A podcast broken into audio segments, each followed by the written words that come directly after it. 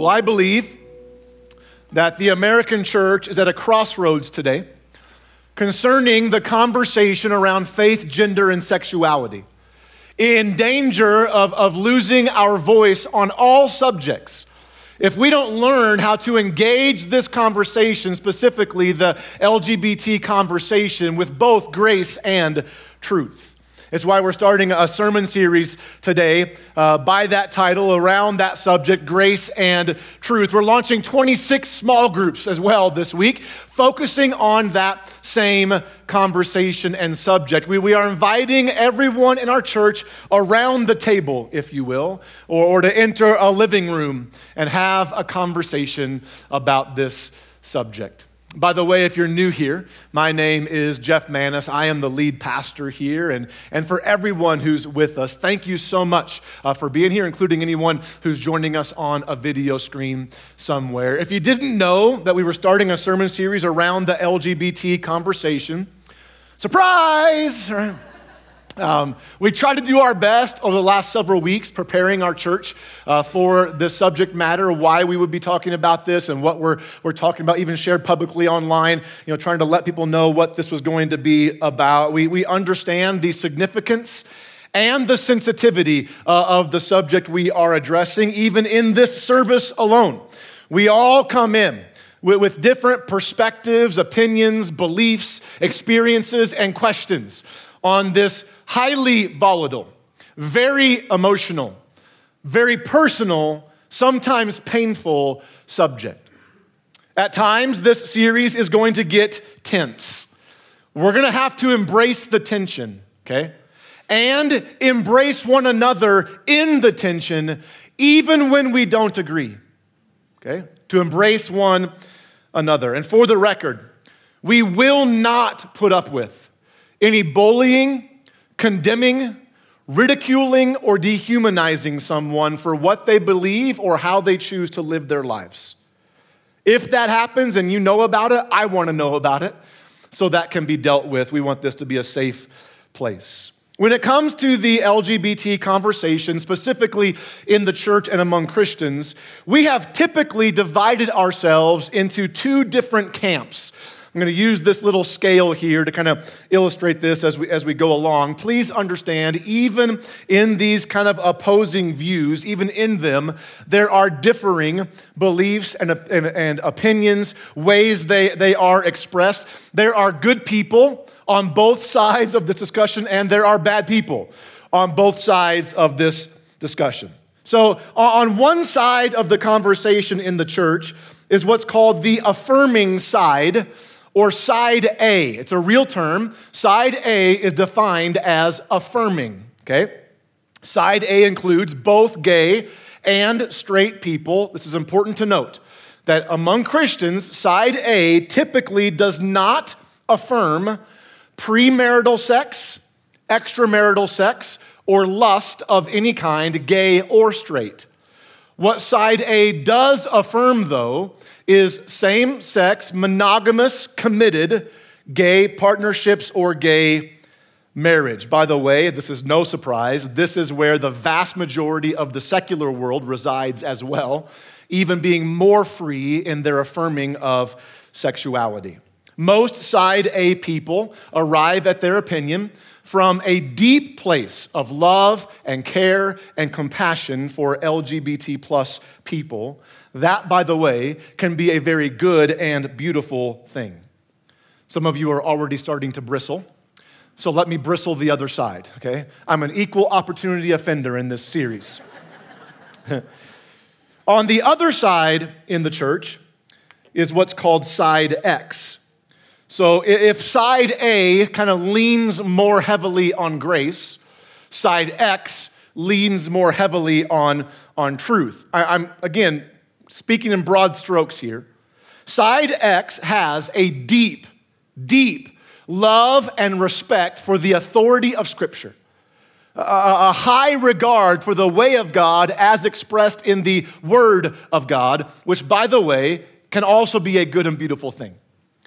So while, while their attempt to hold on to Scripture is appreciated, their approach to LGBT people or the LGBT conversation is not always helpful. Sometimes it's actually hurtful. While side A would say the only answer to this is to affirm gay marriage and romantic relationships, side X would say no, the only answer in this discussion, the only answer for gay people is to have their attractions changed, to actually be straight. This has led over the years to many ex gay therapy groups, programs, camps, and counseling sessions that have caused massive hurt pain, and rejection among LGBT plus people. That's why side X, if you want to define it, it is defined by the term X gay. So side A, affirming, side X is, is ex gay. The, the problem is, if I only stand on and only offer grace, not only might I be in danger of abandoning the truth that we so desperately need as the foundation to our theology, but I also lose my voice and perhaps relationships from anyone on the other side. On the flip side, if I only stand on or offer truth, I might be in danger of being truthful without being loving and by the way, last time I checked, the Bible talks a lot more about the way we love people than it does our sexuality. Okay? That'll preach right there, but I'm not going to remain on it. So not only could I hurt someone, but I could also then lose my voice and maybe relationships with anyone on the other side. I definitely lose my voice with anyone already in the world who already does not believe this. My, my voice is just gone. So, what do we do? Well, for me, there's got to be a better way. And the better way that I see is this it's called side B, or what we're calling for now, the messy middle. I'll explain side B as we continue.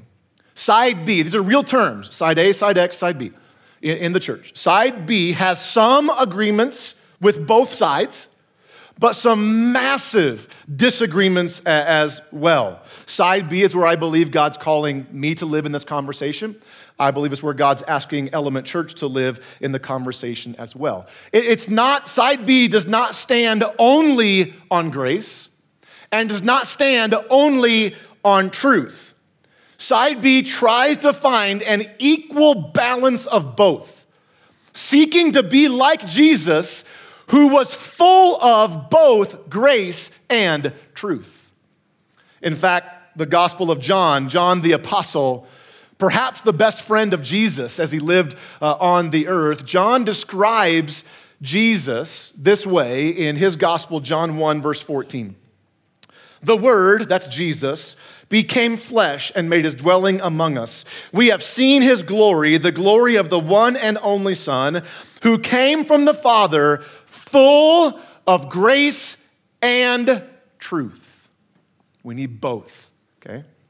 Pastor Chris Hodges, great pastor from a, a huge church down in Alabama, uh, said this Truth without grace is mean. Grace without truth is meaningless. Truth and grace together are good medicine. So if Bon Jovi said your love is like bad medicine, great song, by the way, we want this series to be good medicine. Amen? Good medicine. Now, this subject is way too deep, complex, and personal just to solve it in a four week sermon series or, a 10 week small group study that we're doing, which, by the way, we're diving deep in our small group, so I would encourage you to be in one. It's not too late to sign up out at the table in the lobby, Next Steps wall, or online. You can still sign up for a group this week. What the series and study will do is get us all started down the right path of figuring out what we believe and why we believe it, and also down the right path of just loving people regardless of what they believe or how they choose to live their lives. On your seats uh, are some invite cards for the series. I would encourage you to take one, not just to invite someone, but on the back it tells you what we're going to talk about each week. And so if you kind of want a heads up of where we're going, which by the way, on the 24th, the last week of the series, we have two special guests that are joining us to help us out Laurie Krieg and Greg Coles. Laurie Krieg, here's a picture uh, of her. She leads Hole in My Heart Ministries focusing on this whole conversation around faith, gender, and sexuality. She'll be preaching on the 24th, and she's going to do an amazing job. Greg Coles will also be here to help lead us in worship. He's a worship leader, author, and communicator. Both he and Laurie travel the country helping churches, people, organizations kind of navigate this difficult subject. And I can't wait to have them here with us. They're going to do phenomenal. I'm so glad they'll both also be here on uh, Monday night, February 25th, for an open forum Q&A for our church from 6:30 to 8:30 p.m. We're going to meet right here in the auditorium. Childcare is provided for all the kiddos. On that night of that event, we'll be using a live question asking system where you can anonymously text in your questions and literally no one will know where it came from or who asked it. I'll be joining them on the panel to help answer questions and guide that conversation. So, You've heard what side A and side X believes. Are you ready to hear what side B believes or what we believe here at Element? You're going to have to wait. I'll get there, I promise, but you have to wait. Because I don't want to start with what we believe, I want to start with how we respond. And this is true for all areas of life, by the way, and for people on both sides of this discussion. It's the big idea. If you want to write it down, it's on the screens. If I believe the right things, but respond the wrong way, then what I believe won't matter. I can be right with what I believe. But if my response to people is wrong, what I believe becomes moot. It no longer matters in the conversation. And for some of you, that's actually the reason why you've not put your faith in Jesus yet, because you've experienced hurtful and hateful Christians. And you thought, if that's what following Jesus means, I want nothing to do with that. And if that's you, by the way, or for whatever reason you don't believe, I love it that you are here. And I hope by the end of this message and end of this series, maybe you'll see a different side of Christianity. Maybe you'll see a better way. Also, if you or someone you love has ever been hurt or ridiculed or shunned by Christians because of your or your loved one's sexuality or for whatever reason, I want to apologize to you and ask for your forgiveness. Because that's not what Jesus would do, and it's not what his church should do either. So if you've ever been rejected by God's church, any church, on behalf of God's church, I just want to say I'm sorry. That shouldn't happen. And I pray it does not happen here. So if I believe the right things but respond the wrong way, then what I believe won't matter. So we've got to answer this big question today how should I respond to all people? Not just gay people. This is a reality of just for people. How should I respond to all people? We're going to be in Luke chapter 19 verses 1 through 10 in the New Testament. Luke is the third book in the New Testament portion of the Bible. It's one of four eyewitness accounts to the life of Jesus. If you did not bring a Bible with you, we always put our scriptures on the screen. If you don't own a Bible, we always give them away for free. So ask for a Bible out at the guest services table or next steps wall. We'll get you a Bible free of charge. In this chapter, we're going to see an encounter that Jesus had with a tax collector named Zacchaeus. If you grew up going to Sunday school, you might know a song from this story that will now be stuck in your head for the rest of the day. You are very welcome for that. But maybe, maybe if you know the song and it's stuck in your head, that song will distract you from the tragedy happening later today when the Patriots win the Super Bowl again. I'm done. Like I'm just I'm just telling you now. They won. Okay? God told me, just deal with it. I'm preparing myself for disappointment right now, okay? Important thing to note about tax collectors in the days of Jesus. Tax collectors were notorious for being liars, cheats, crooks, and traitors. They, they were known for their raucous parties and their, their general lives of debauchery. Because of that, they were despised and rejected by the Jewish people. Tax collectors were considered the most unclean of all unclean people, the worst of sinners. Does that sound familiar? Okay. Now, please understand. In no way am I saying that gay people today are the same as tax collectors in the day of Jesus. That's not what I'm saying. But I am saying the way Jewish people viewed and treated tax collectors, I believe, is the best correlation we have in Scripture to how many Christians and churches have viewed and treated LGBT people. The worst of the worst, the despised, the rejected, the shunned, the unclean, to be avoided. but Jesus here shows us a better way. So, Luke 19, starting in verse 1, I'm going to read all the way through it and we're going to make some comments along the way. Jesus entered Jericho and made his way through the town. The reason Jericho is underlined, it's important. Jericho was one of the cities of the priests or cities of the temple servants, meaning the priests and servants lived in Jericho, but would journey the 18 miles to Jerusalem on the days they served in the temple. So Jericho was quite literally the home of the religious elite in Jesus' day. Verses 2 through 4. There's a man there named Zacchaeus. He was the chief tax collector in the region. So, literally, they saw him as the worst of the worst. And he had become very rich. He tried to get a look at Jesus, but he was too short to see over the crowd. So he ran ahead and climbed a sycamore fig tree beside the road, for Jesus was going to pass that way. And we're about to see Jesus model a better way. This is a challenging passage, okay? Verse 5. When Jesus came by, he looked up at Zacchaeus and called him by name. Zacchaeus, he said, quick, come down. I must be a guest in your home today. That was a scandalous statement to those who would have heard him. Zacchaeus quickly climbed down and took Jesus into his house in great excitement and joy. But the people were displeased. He's gone to be the guest of a notorious sinner, they grumbled. Meanwhile, Zacchaeus stood before the Lord and said, I will give half my wealth to the poor, Lord, and if I've cheated people on their taxes, I will give them back four times as much. Or, in other words, Zacchaeus repented of his sin. Jesus said to him, Today salvation has come to this house because this man too is a son of Abraham. For the Son of Man came to seek and to save the lost.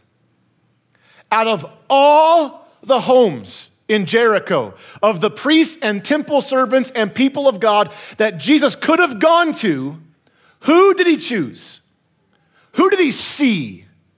He saw Zacchaeus, a tax collector, despised by the people of God. And he didn't just go to his home, he said, I must be a guest in your home today. It was a necessity for Jesus to get to know Zacchaeus as a person. So if I believe the right thing but respond the wrong way, then what I believe just won't matter. So, how should I respond to all people? The first thing we, we have here is this number one, I need to change what I see. I need to change what I see. If we, as followers of Jesus are going to live like Jesus did, full of grace and truth, then we have to start changing what we see, specifically when it comes to the LGBT conversation and with LGBT people. I want to introduce some, some people to you today. They're, they're not here physically, but these chairs represent them, and we'll use these chairs uh, throughout the series. This first chair, we're going to call this guy uh, Bob. I met Bob a few years ago uh, several years ago now. When I first met him, I had no idea that he had a same sex attraction. When he finally shared that part of his life with me, he literally did so with much fear and trembling. Because for the majority of his life, even among family, among other Christians, at one point among from his small group at a church, all he felt was rejection, hurt, and betrayal. When he was younger, when he already realized my attraction's different from everyone else, I'm attracted to men, no one else knew about it. But he and his sibling were hanging out with their dad one day, and the dad started making derogatory comments towards gay people. His sibling asked their dad, Dad, what would you do if one of us were gay? And his dad said this You wouldn't be my kid, which drove him only further into darkness, despair, and shame. Today, Bob is in his 60s. He's single. He, he's, he's made sexual mistakes along the way, guilty as charged, by the way, right? But he is passionately in love with Jesus, doing his best to follow Jesus with his life. Bob does not believe that God or the Bible affirms gay sex or gay marriage. Therefore, he's living in his 60s as a, as a single, celibate, gay Christian. In the last year, I've seen Bob grow by leaps and bounds. He is more happy and healthy and open than I've ever seen him in my life.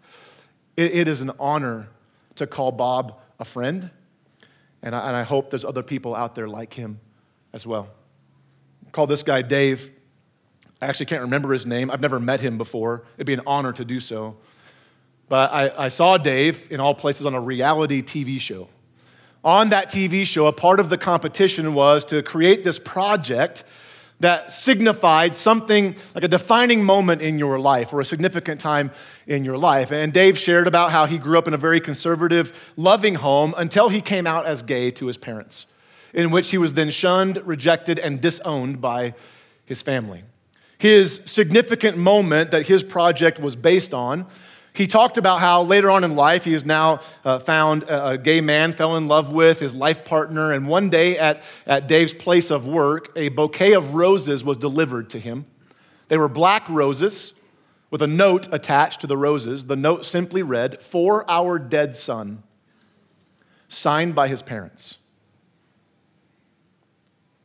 This represents Jamie. Jamie's not a specific person, that's why I chose a gender neutral name because Jamie represents many, many gay men and women who they experienced the opposite of people like, like Dave and Bob. They, they were in welcoming, loving, accepting environments, even when many of them came out to their parents who did not believe in or affirm gay marriage or gay romantic relationships. They were met with open, embracing arms. What I'm getting at here, here is this Behind every person in life is a story. And how dare we ever engage this conversation or engage a gay person or any person without feeling the weight of their personal story? Like, not all gay people are the same, just like not all people are the same. We have similarities, but, but we have a uniqueness as well, that we are each a person made in the image of God Himself. Jesus modeled that. He, he could have walked into Jericho and just went along with what everyone else saw when they saw Zacchaeus, a despised tax collector. But Jesus saw the person first. This is huge, by the way, that Jesus did not always affirm what people chose to do. But Jesus always affirmed every person. That'll preach right there. And we do well to do the same as his followers, just to treat people with human dignity as being an image bearer of God. If I believe the right things but respond the wrong way, then what I believe won't matter. So, how should I respond to all people? Got to change what I see. Number two is this you know, challenge what I show. Challenge what I show. I can't view someone as a person and then treat them, talk to them, interact with them, or talk about them as if they are less than a person. This, by the way, applies to people on both sides of this discussion. If we just started treating each other with human dignity, we get a long way in this conversation. Just respect one another. A couple of things in the story of Jesus and Zacchaeus that stood out to me. This first one was huge. Jesus, it says, he looked up in a tree and called him by name, Zacchaeus. Do you know what the name Zacchaeus actually means? Clean or pure. Is that not amazing?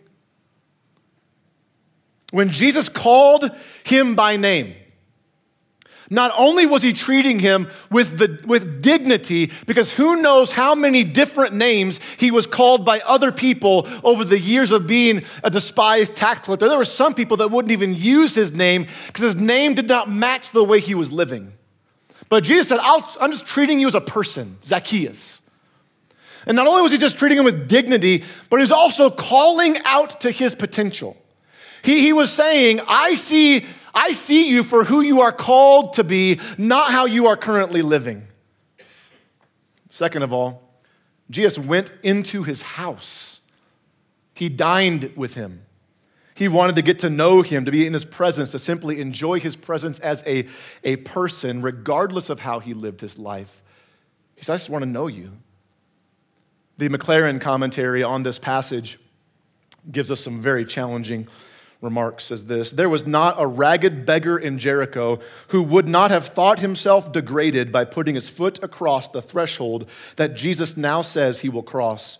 His example is to be our pattern. Self righteousness gathers up its skirts in holy horror. Perfect righteousness goes cheerily and without fear amongst the outcasts. For where should the physician go, go but to the sick? And where should Christ be found but in the house of the tax collector? Woo! Listen, Jesus did not hang out with Zacchaeus because Zacchaeus was going to change. He did change, we saw that, but that's not why he hung out with him.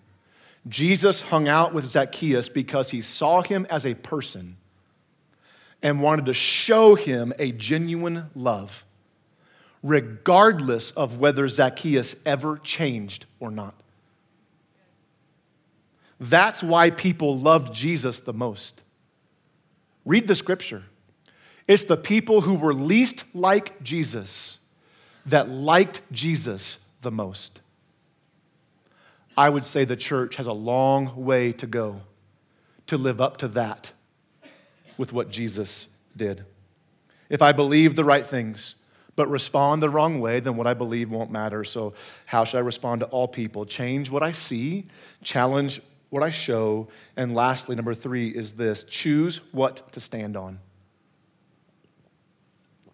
We got to stand on something, some kind of belief. So, we got to choose what to stand on. This is the truth part of grace and truth. For a side B belief, it's where I believe the most tension lies. Because, yes, Jesus led with a radical kind of love. So radical, by the way, he was accused of actually being the same kind of person he hung out with. That's how radical his love was. But while he led with a radical love, Jesus never wavered from standing on a relevant truth. He did that here with, Zac- with Zacchaeus. When Zacchaeus said, I'll, I'll, give half my possessions to the poor and I'll pay back people who I've cheated four times as much, what he was acknowledging was the way I've been choosing to live is against the will of God. So not only will I make restitution for what I've done, but I am repenting of the way I have lived.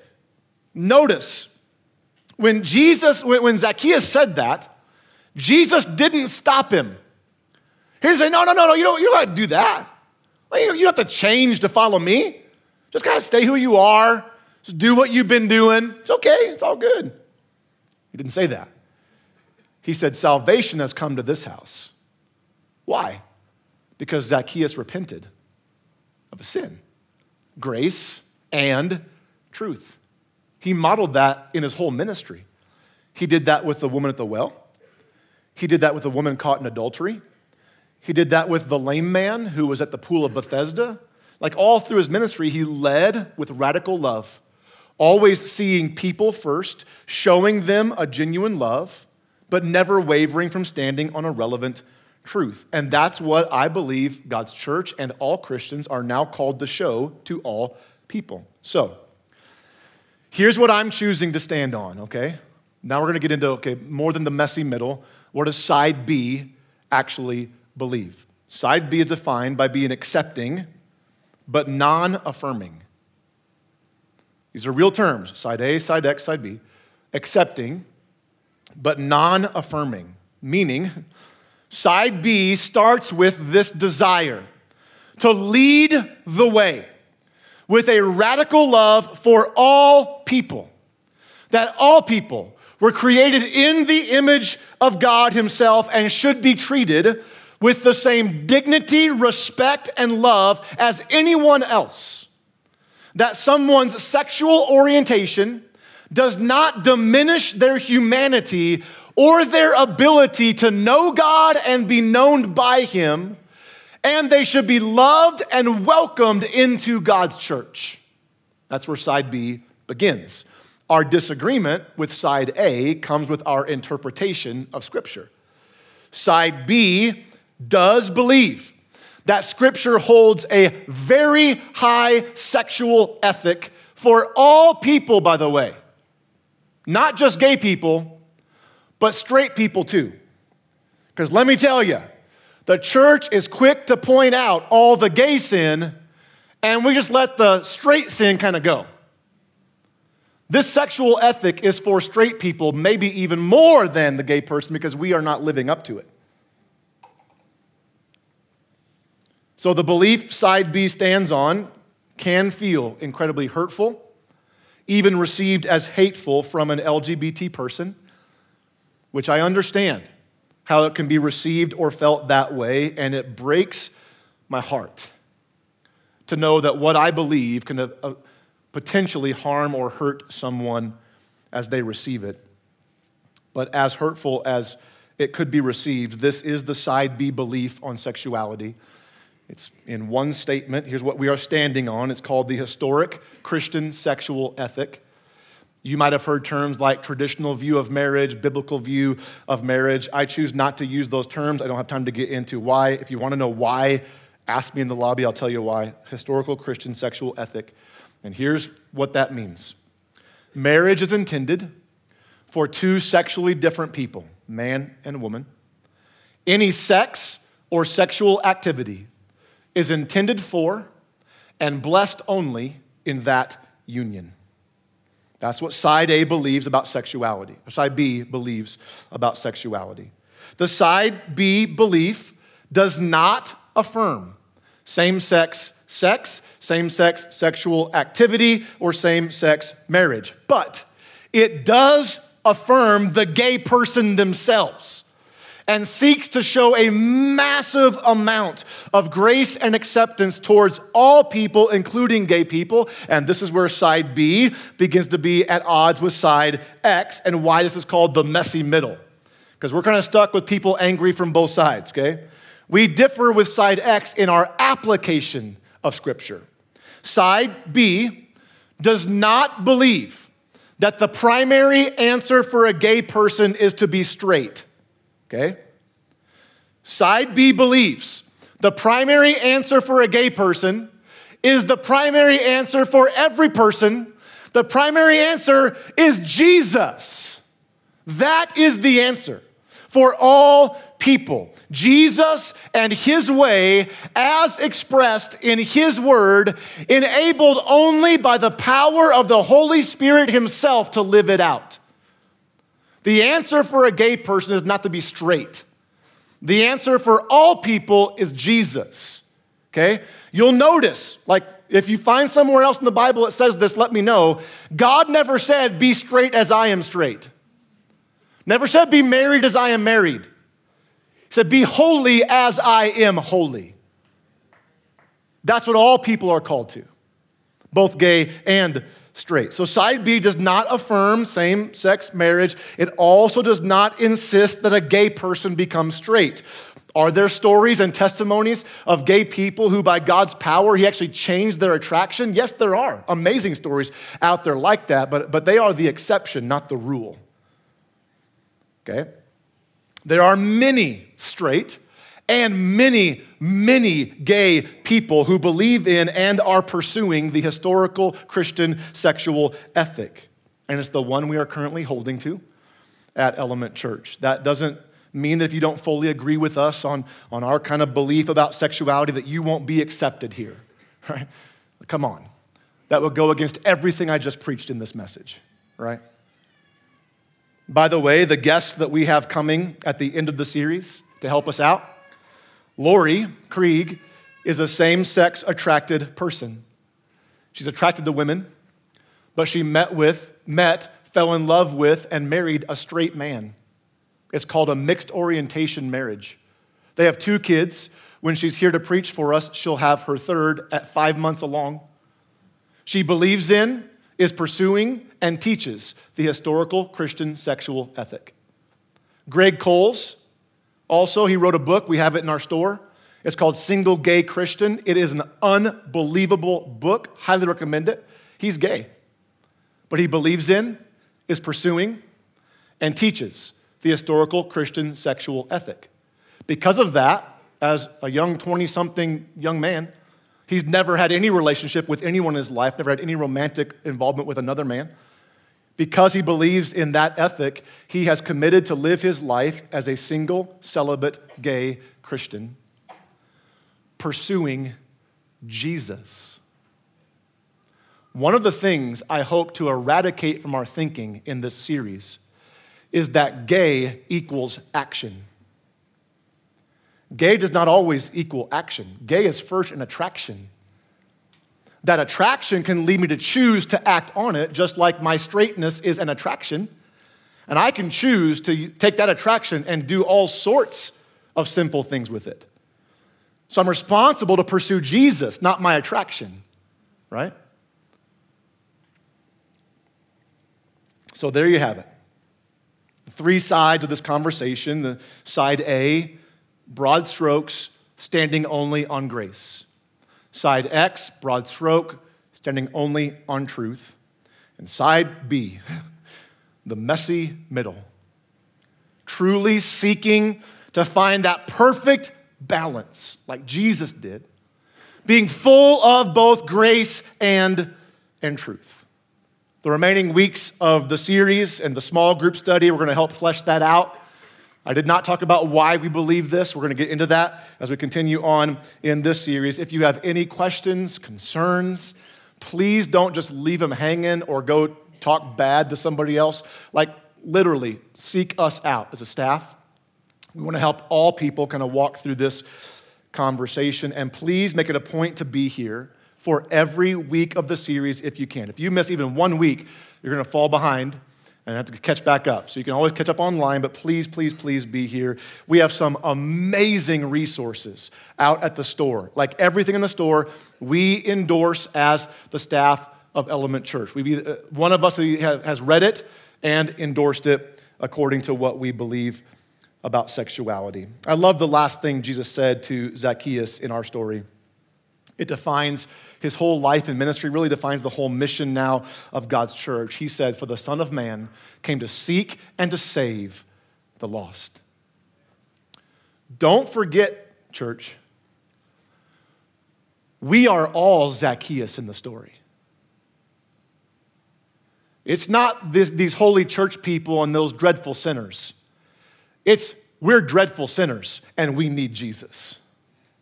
We're all Zacchaeus. And if you've put your faith in Jesus, it just means that Jesus crossed the threshold of your house and you put your faith in him. Jesus crossed the threshold from perfect heaven to sinful earth. He, he came as one of us. He modeled life for us. He died because of our sins. He rose from the dead so that any one of us could put our faith in this gracious Jesus be given his Holy Spirit. A new life today, power now to live according to his truth, as hard as the truth might be. And one day, because of faith in him, I'll get to hang out with Jesus in his home forever. Is that not amazing? Listen, if you've never made that decision to put your faith in Christ, today's the day. Like he's at the door, he wants to cross that threshold into your heart no matter what you've done or what you have believed, Jesus says, I want to be in your heart. So if you want to put your faith in Jesus today, I'm going to ask you to pray this prayer just silently in your heart to God. Father in heaven, thank you for loving me. Jesus, I believe you are my Savior. You died in my place. You, you, rose from the dead, so I confess all my sins to you. Everything I've ever done, I give it to you. Please wash me clean, make me new. Come into my heart. I'm turning from my old life of sin. Now, by your Spirit, I will pursue your truth in, in, in the power of your Spirit. Thanks for loving me, Jesus. I'll do my best to love you back. In Jesus' name, amen. If you prayed that prayer, I want you do something very bold, but it's a safe place to do it. Would you just lift up your hand and say, Yep, that's me. I just asked Jesus into my heart to be Savior. Anybody say that by lifting your hand? Just leave it up. I want to see if it's you. Anybody? All right. All right. I'm going to trust that means every single one of us. Amen. Right there. Not too late. Praise God. Welcome to the family. Anybody else want to acknowledge that? Anybody else? All right. Listen, if you prayed that prayer, whether you raise your hand or not, it's the best decision you'll ever make. It's the hardest, hardest one you will ever live out. So we want to help you live it out.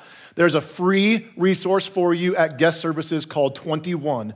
Ask for one. It's a devotional we wrote for you. It will get you taking your steps as you now follow Jesus in your life. I love you guys. Let me pray for you real quick, and then got our normal two closing remarks. So if you'd stay still. Lord, thank you so much for being a great and awesome God.